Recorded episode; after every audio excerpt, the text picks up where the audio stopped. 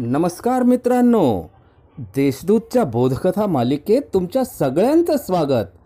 आज मी तुम्हाला डॉक्टर प्रभाकर श्रावण चौधरी लिखित ज्ञानचक्षू या नावाची एक कथा ऐकवणार आहे. गंगा नदीच्या किनारी एक लहानसे राज्य होते. तेथील राजाचे नाव मलिक असे होते. राजा मलिक लोकप्रिय होता. प्रजेच्या हिताची कामं करायचा. प्रजेचा छळ होत नव्हता. राज्य लहानसं पण त्याच्या लोकप्रियतेमुळे दूर दूरपर्यंत त्याची कीर्ती पसरली होती. त्याच्या राजदरबारात अनेक भाट होते. ते राजाचा गुणगौरव करणारी कवने राज्यभर गाऊन हिंडून दाखवत असे. प्रजाही राजाची स्तुती करायचे. राजदरबारातील सर्व मानकरी मुख्यमंत्री मंत्री सेनापती सगळेच राजाची वाहवा करायचे. मान देत असत आदर देत असत. एकदा राजानं विचार केला आपण खरोखरच श्रेष्ठ आहोत का? याचा एकदा शोध घ्यायला हवा. राजानं केवळ याच एका संदर्भात मुख्यमंत्र्यांना आदेश दिला. राज्यातील सर्व विद्वान मंत्री महत्त्वाच्या व्यक्ती आणि सेनापती यांची सभा बोलवा. सभा बोलवली सभा भरली. सर्व उपस्थित होते.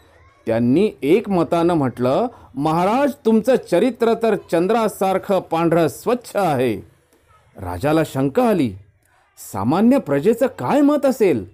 जोपर्यंत प्रजा प्रशंसा करत नाही तोपर्यंत मी प्रशंसनीय कसा ठरेल? प्रजेचे प्रतिनिधी म्हणाले महाराज तुमच्यात काहीही उणीव नाही. राजाला वाटलं प्रजेला तर राजाचं भय असतंच. कदाचित त्यामुळे प्रशंसा केली असेल. खरं काय ते समजून घेण्यासाठी राजधानीच्या बाहेरच जायला हवं. राजा मलिक रथात बसून गावोगावी जाऊ लागला. राजात कोणताही अवगुण नाही असंच सार्वत्रिक मत मिळालं. राजाचा रथ पुढे पुढे जात होता. रस्त्यात समोरच्या बाजूनं काशीचे राजा ब्रह्मदत्त यांचा रथ येत होता. राजा मलिक ब्रह्मदत्ताच्या सारथ्याला म्हणाले तुमचा रथ समोरून हटवा. सार्थ्यानं उत्तर दिले माझ्या रथात सर्व गुणांचे भंडार असलेले काशीचे राजे ब्रह्मादत्त बसले आहेत. अगोदर आमचा रथ जाईल. राजा मलिक म्हणाले सर्व गुणांचे भांडार तर मी आहे. तुम्ही तुमचा रथ बाजूला न्या. आतापर्यंत राजा ब्रह्मादत्त मौन होते. राजा मलिक यांचे वाक्य ऐकून त्यांनी विचारले तुम्हाला तुम्ही श्रेष्ठ का समजत आहात? याचे कारण मला कळेल का? राजा मलिक म्हणाले मी वाईट कृत्य करणाऱ्यांशी वाईट वागतो. चांगली कृत्य करणाऱ्यांशी चांगले वाईट वागतो.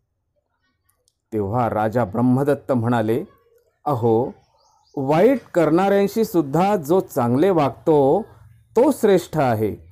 हे वाक्य ऐकताच राजा मलिक यांचे ज्ञानचक्षु उघडले. त्यांचा रथ बाजूला सारला गेला. राजा ब्रह्मदत्त यांच्या रथाला रस्ता मोकळा झाला.